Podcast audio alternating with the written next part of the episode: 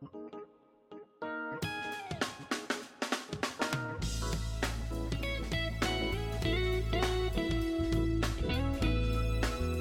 日新聞ポッドキャスト明日の種。この番組はさまざまな現場で取材をする中日新聞の記者が記事に盛り込めなかった思いやエピソードを語る番組です。これから大きなニュースに育っていく話の種。家庭や職場の話題が豊かになる話の種をお届けします5月に石川県能登半島で起きました地震から8月で3ヶ月になります今日は現在の街の様子を取材する能登通信部の上井慶太郎さんにお話を伺いたいと思います。上井さん、よろしくお願いします。よろしくお願いします。では、あの、上井さん、簡単に自己紹介をお願いできますでしょうか？はい。え上井慶太郎と申します。中日新聞社では珍しい東北出身で、実家は仙台にあります。ただ、あの、愛知県とも縁がありまして、海洋学園という愛知県蒲郡市にある、あの、寮のある学校ですけれど、ここの一期生として6年間、中学高校時代、そこにいたので、あの、愛知県にも縁はあります。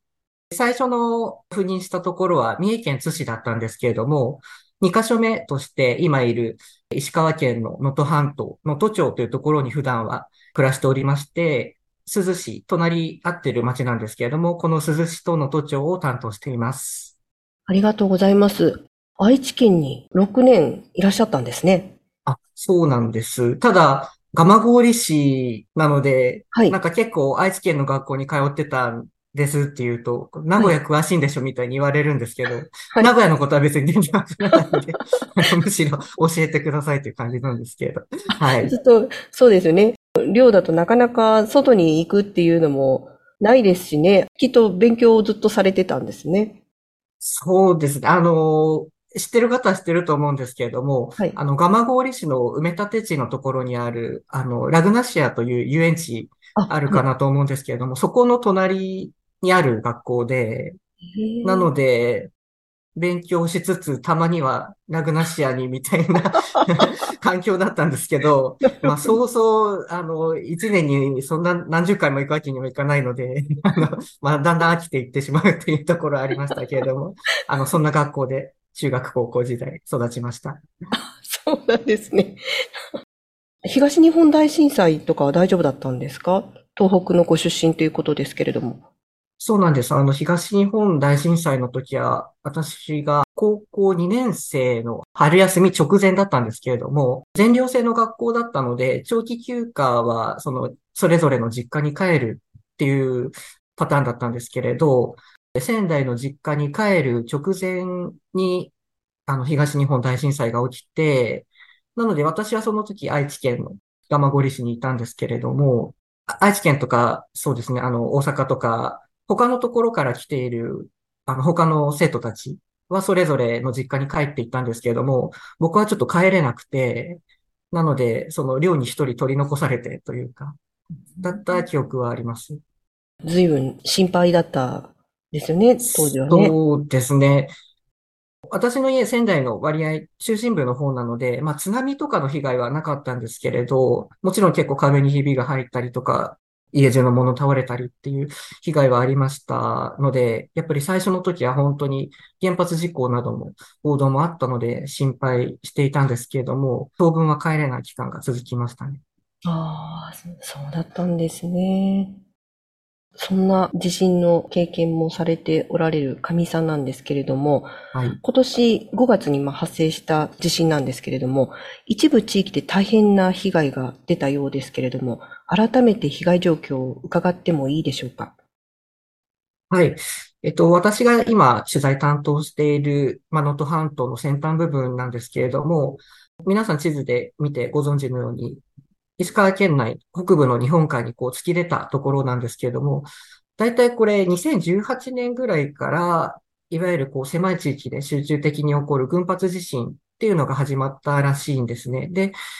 体に感じない地震も含めると、2020年末から活動が活発になってきた。去年の6月には珠洲市で震度6弱を観測する地震もありましたし、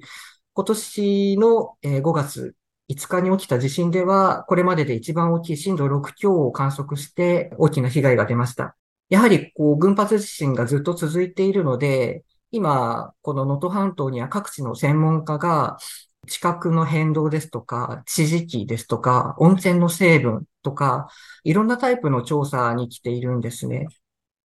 そういった調査をされている専門家の皆さんに聞くと、やはり能登半島での群発地震っていうのは日本でもすごく珍しいタイプだというふうに口を揃えてお話になります。はい。で、というのも、あの、群発地震って皆さんもイメージあるかもしれませんが、通常火山の近くとかで、こう、マグマの影響があって起きるっていうパターンが多いんですけれども、そうですね。能登半島にはやっぱり火山がないので、まあ、だからこそなんで起きているんだろうかということで、研究者の皆さんは原因を突き止めようと、こう、熱心に調査進められているようです。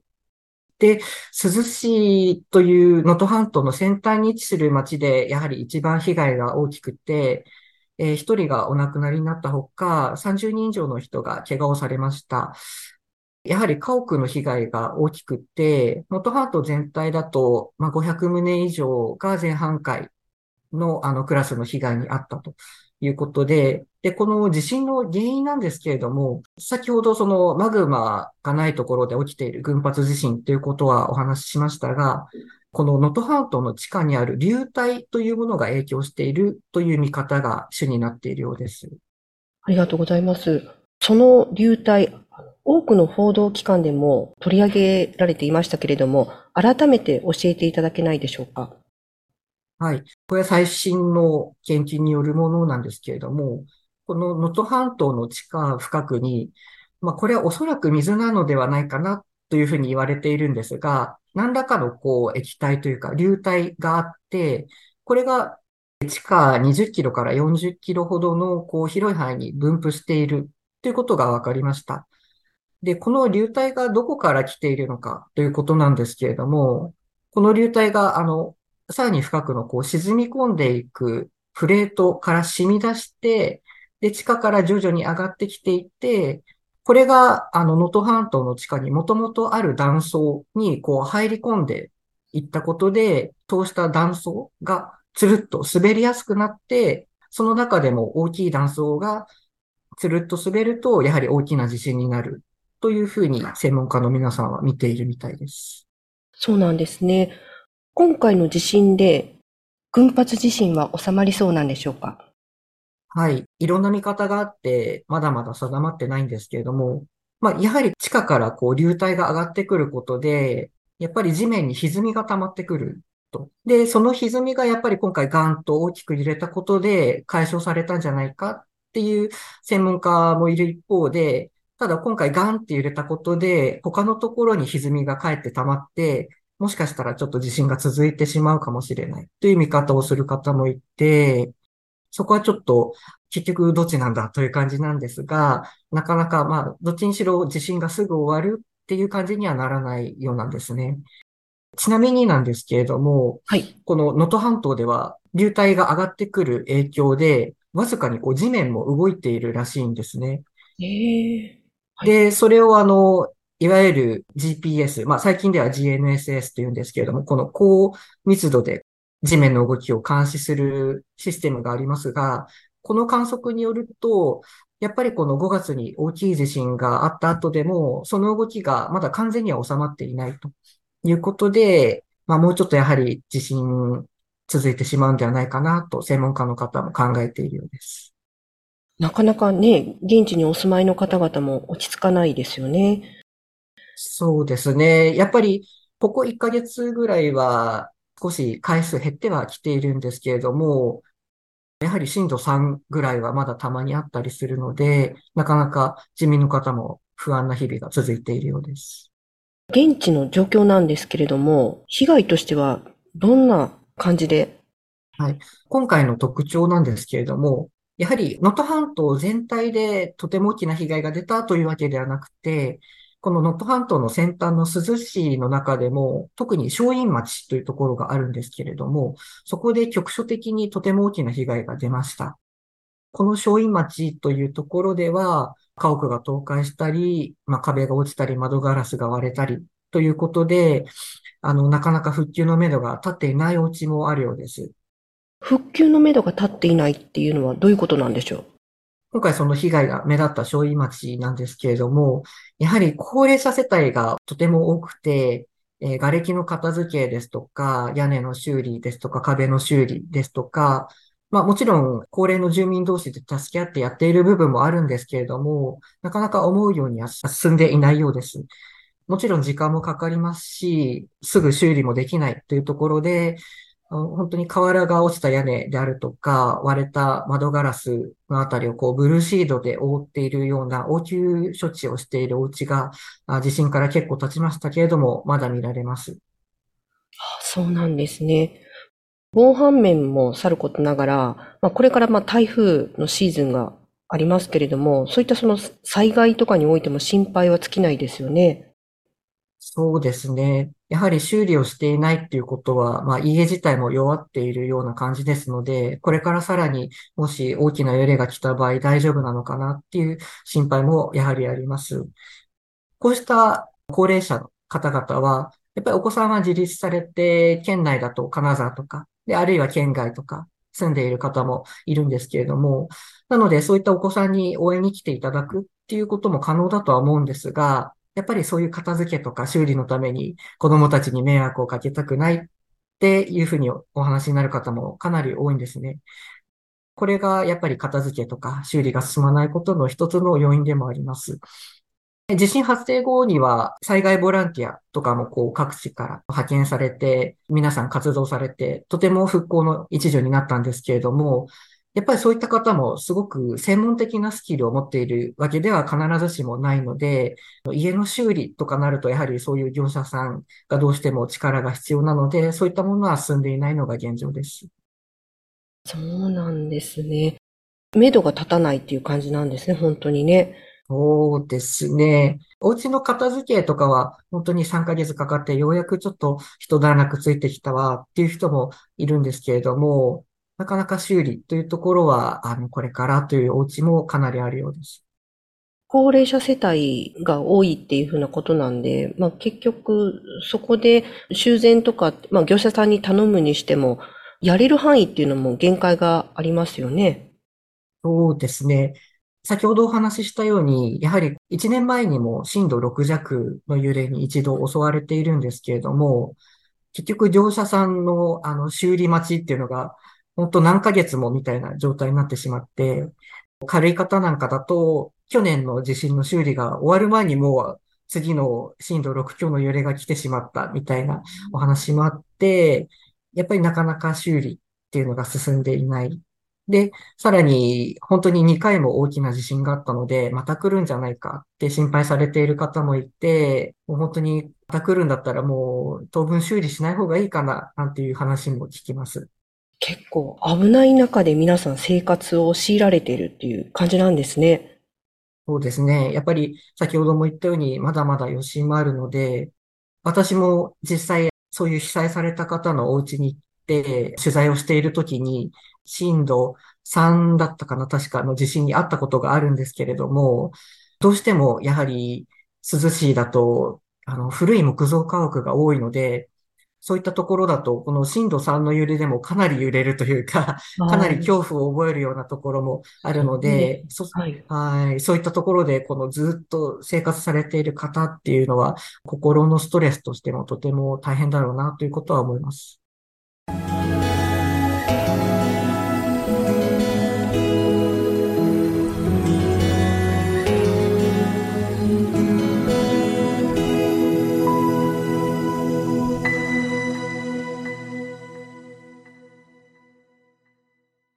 行政の方では何か対策っていうのもされるんですか？はい。これは、あの、県と市でそれぞれ対策が進んでおりまして、市の方からは、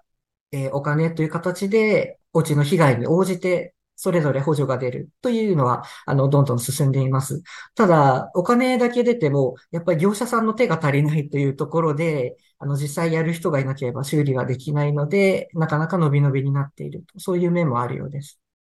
先ほどのお話で、各地からまあ専門家の方が来られて、温泉の成分とか地殻変動とか、まあその地震のことについていろいろと調べておられたっていうふうなお話がありましたけれども、この5月の今回の地震を受けて、また何か新たに調査とかも始まっていたりするんでしょうか？はい。やっぱり今回5月の地震で昨年の地震より大きな被害が出たので、この珠洲市の沿岸の集落全部に4つぐらいの大学が協力して大規模なアンケートを行うということがこの間分かりました。これでやはり避難の時にどういった困ったことがあったかとか、日頃はどんな備えをしているかとか、そういったことを聞いて、これからの防災対策に活かしていきたいということで、やはり珠洲市とても高齢化が進んでいるので、今回珠洲市の例を学んでおくことで、これを全国の過疎地でも活かしていくっていうことができるのかなと思います。過去にも大地震が起きている地域、東日本大震災とか熊本地震の被災地もそうですけれども、どう復興していったのか、情報も得られるでしょうし、地域によっても課題は違うので、調査することは大切ですよね。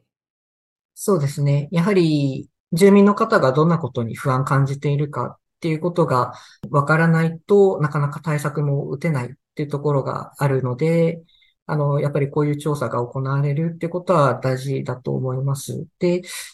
さらに言うと、その、今回は、あの、陸上での被害というか、やはり津波の被害はなかったので、それはとても良かったんですけれども、あの、やっぱりこの震源がちょっとだんだん移動していて、たまには、あの、海、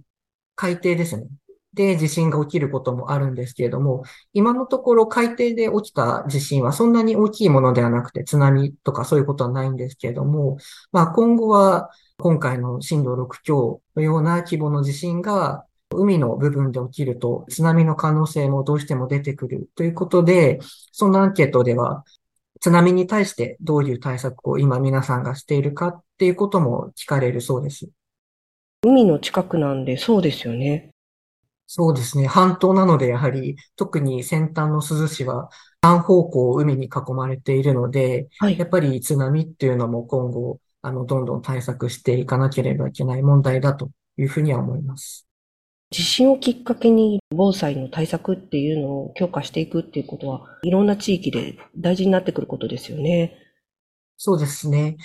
今、いろんな防災計画っていうのの策定が進んでいまして、個人の事情に合った避難計画を定めるですとか、そういうのもどんどん立てて、地震が起こった時に大丈夫なようにしようっていう動きがあるので、まあ今回の地震でも震度6強という大きな揺れがあったっていうことで、まあさらに今後大きい地震があった時にということでいろんな対策が進んでいくのかなとは思います。今回被害の大きかった、まあその珠洲市でありますとか、上さんがおられます能登町。こちら観光地でもありますよね。ダメージ自体はなかったんですか？そうですね。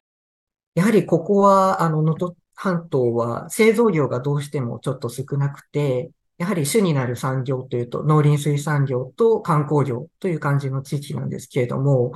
やっぱり観光業の方なんですけれども、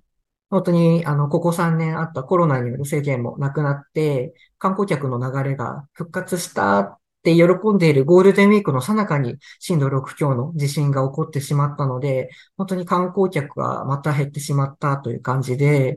で、これ、珠洲市内のある観光地の近くにある食堂なんですけれども、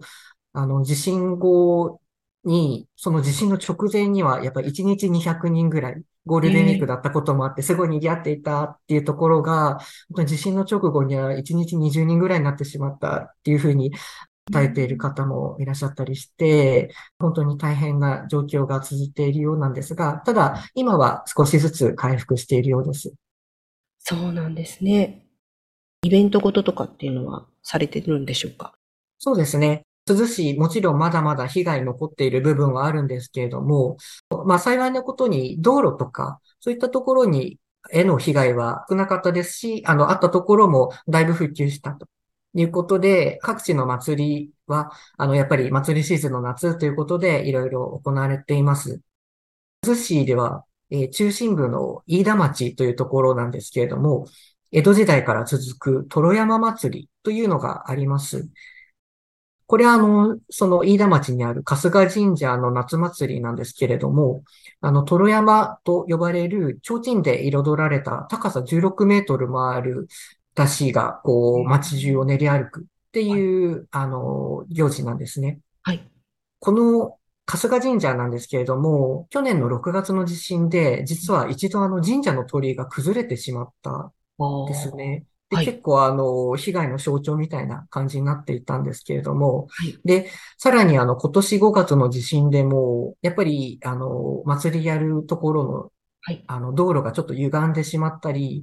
で、本当に無事にそういうものも運行できるのかなって結構一時は心配されていたんですけれども、だんだん被害も復旧してきて、で、今年の7月上旬には、その一旦崩れてしまった鳥の方も、クラウドファンディングとかも合わせて再建されたんですね。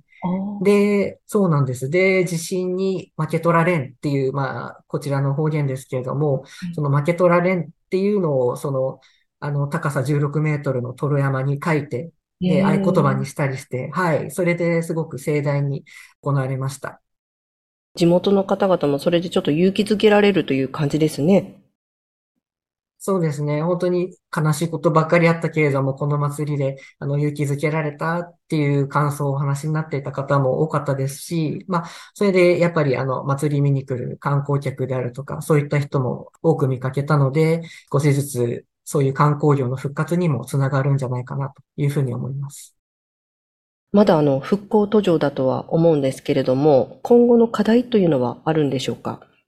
そうですね。やっぱり一番地震の被害が大きかった松陰地区というところなんですけれども、こちらあの6月下旬に仮設住宅16戸が完成しました。すでに被災者の方々が入居されているんですけれども、ただ先ほどもあの話したように、一方でもうかなりダメージ受けている家屋に住んでいる住民の方もまだいらっしゃるということで、まあそういった家屋の修繕っていうものを、まあ今後どれだけ早く進められるかっていうことが生活を元に戻すには大切になってくるのかなと思います。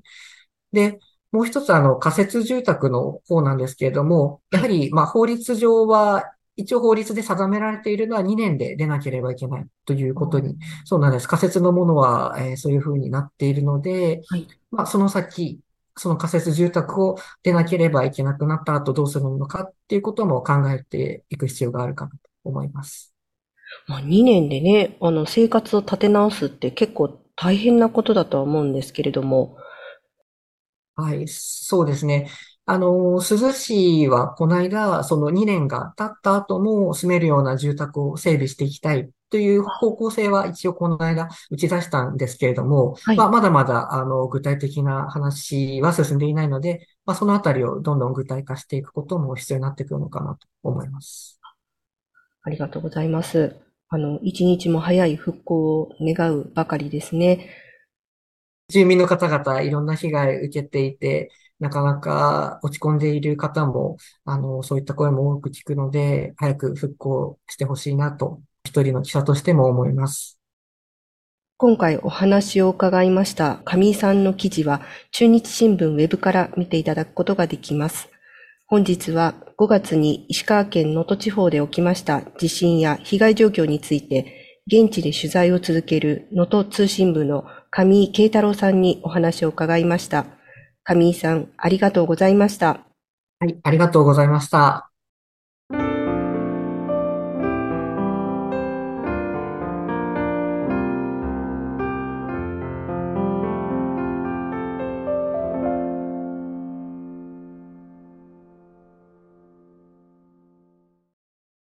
番組では皆様からのご意見やご感想をお待ちしております。ツイッターやお便りフォームからお寄せください。それでは次回お耳にかかりましょう。お相手は中日新聞の浅井博美でした。